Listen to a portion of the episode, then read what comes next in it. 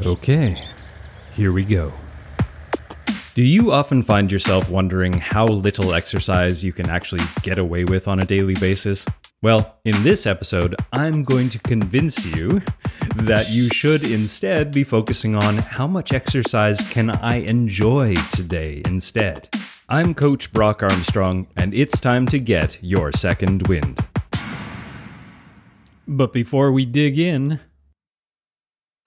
as you've probably noticed, this podcast is no longer in production, but there are so many people who are still listening to each episode and reaching out to me for advice and help and support that I've decided to keep the dream and this podcast alive, which means I'm paying a few maintenance fees out of my pocket. And I don't mean to make this sound like a woe is me kind of affair, because it is indeed a pleasure to have created something that is being appreciated. But if you felt so inclined, you could go to brockarmstrong.com slash coffee to, yes, as it sounds, buy me a virtual coffee.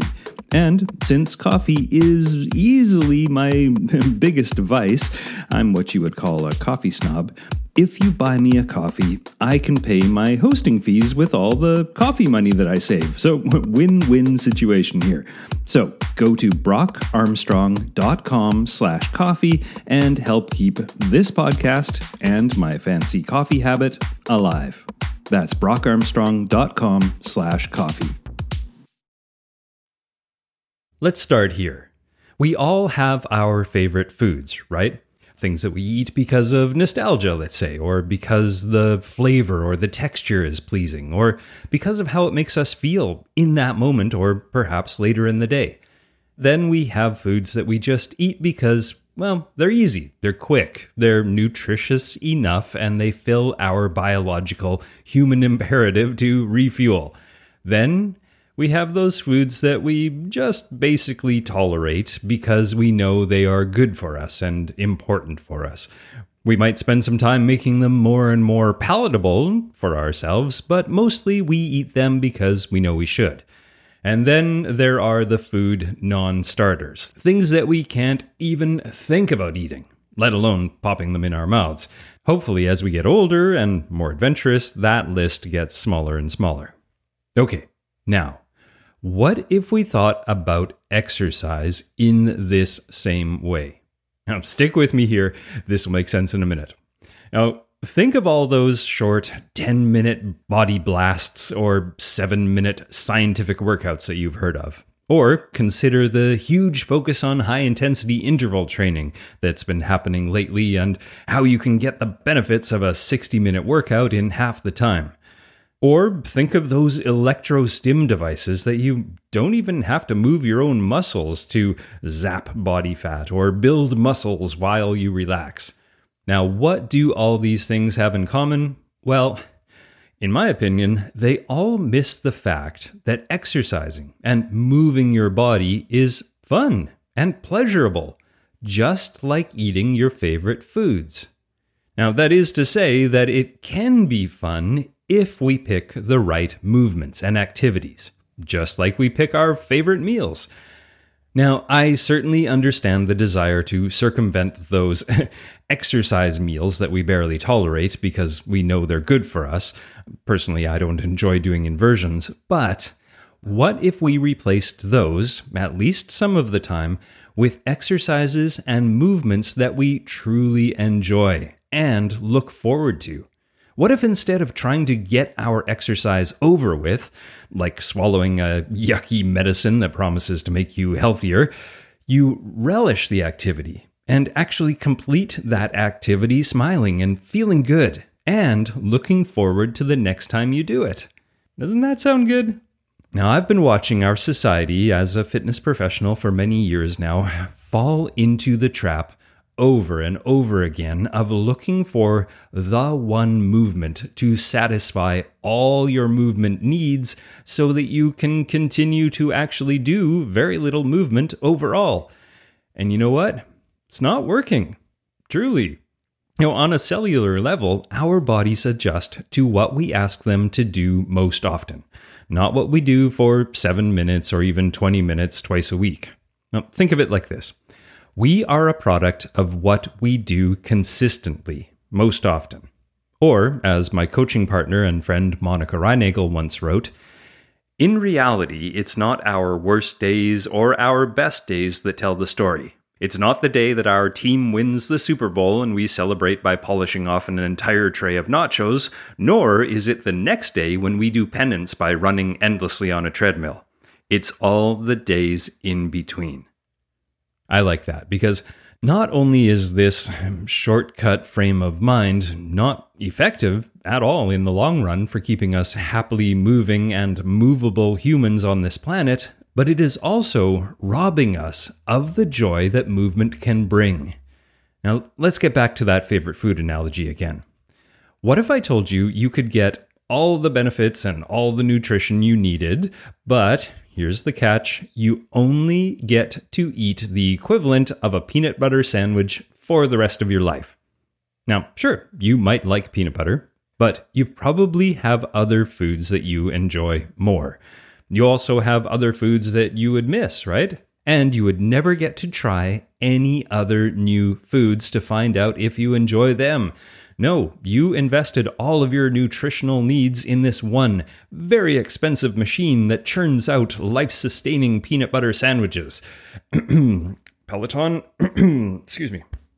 And so here you are eating your sad sandwich while the rest of us go on wonderful culinary adventures. Some delicious, some scary, some uncomfortable but worth trying again, and some that we swear we will never try again, but we're glad we tried them once. You get that I'm talking about movement and exercise here, right? Okay, good. Now, in future episodes of this podcast, we'll get into some other reasons why putting all of your fitness eggs into one basket is actually costing us our movement longevity. But for now, let's just focus on the enjoyment factor. But before we get into that, I need to go and pay my membership fees. Do you like to shop on Amazon.com and enjoy supporting this podcast? You do? Well, have I got a deal for you. If you start your Amazon shopping adventure by going to brockarmstrong.com slash Amazon, I will get a small percentage of the money that you spend. And the best part is that you don't pay anything extra. This all comes out of their pockets. Take that, Bezos. So next time you buy anything on Amazon, go to brockarmstrong.com slash Amazon and shop while also supporting this podcast. I truly thank you for being a listener and for your support. That's brockarmstrong.com slash Amazon. Now, here's a kind of ridiculous and little bit of a crude example, but maybe this will help make sense. Peanut butter sandwiches for all of your nutrition are the equivalent of riding a stationary bike for all your fitness needs. Okay? So, in this case, a peanut butter sandwich with a cup of coffee, well, that might be using your stationary bike to do an online interactive spin class. Um, having a peanut butter sandwich that's eaten in the car on the way to work could be the equivalent of a high intensity interval session on your stationary bike um, peanut butter sandwich that's served open faced so it looks bigger and fancier could be the equivalent of a long, steady state ride done on your stationary bike. And let's say a peanut butter sandwich that's served on a bagel instead of a piece of bread could be the equivalent of watching footage of the Tour de France while you're on your stationary bike. Okay, I've milked the stationary bike example long enough. Here's another example. Um, once again, your peanut butter sandwich is all of your nutritional needs, which in this case is the equivalent of going for a run for all your fitness. Now, the peanut butter sandwich that's hastily eaten at your desk could be the equivalent of a run on a hilly course. That same peanut butter sandwich eaten in your car on your way somewhere is uh, the equivalent of a fartlek run or some run intervals. That peanut butter sandwich, once again served open face, so it looks fancy and bigger, could be the equivalent of a long, slow run on a mostly flat course. Then, your peanut butter sandwich served on a bagel, let's say, is like virtually running on the Montreal Marathon course. Okay, that's pretty darn limited, right? And hell yeah, it is. You've robbed yourself of all the joy that you can get from exploring all the wonderful foods in the world. But you might be saying, sure, Brock, but who would eat like that? To which I would reply, no one. That's my point. If we don't eat that way, why do we want to try to get all of our movement needs and our movement enjoyment in that same way? I mean, how have we become so I don't know, narrow minded in our view of exercise that we've created billion dollar industries that try to tell us that it's okay to hate moving your body while also bending over backwards to invent ways to undo the damage that hating to move our bodies has created. It's true, I'm not crazy. you want an example? Ergonomics. Ergonomics was invented because it is uncomfortable for the human body to stay in one position for long periods of time. Now, ergonomics really is the answer to a question that we should not have been asking. Instead of inventing a chair that supports every aspect of the human frame so we don't feel the pain that being sedentary inflicts on us, we should have invented an ejector seat that catapults us up onto our underutilized legs before our hip flexors shorten and our lumbar sags. But no, we ignored the very clear signals that our body wanted us to get up and move and overrode that with an elaborate and expensive chair. So, I'll ask it again. How have we become so narrow minded in our view of exercise that we have created billion dollar industries that try to tell us it is okay to hate moving while also at the same time bending over backward to invent ways to undo the damage that hating to move our bodies has created? And you're getting the idea, right? It's insanity and completely unnecessary. If we're able to allow ourselves to eat a bountiful, rich food diet, can't we also allow ourselves to move in new and exciting ways and enjoy doing it? That's right.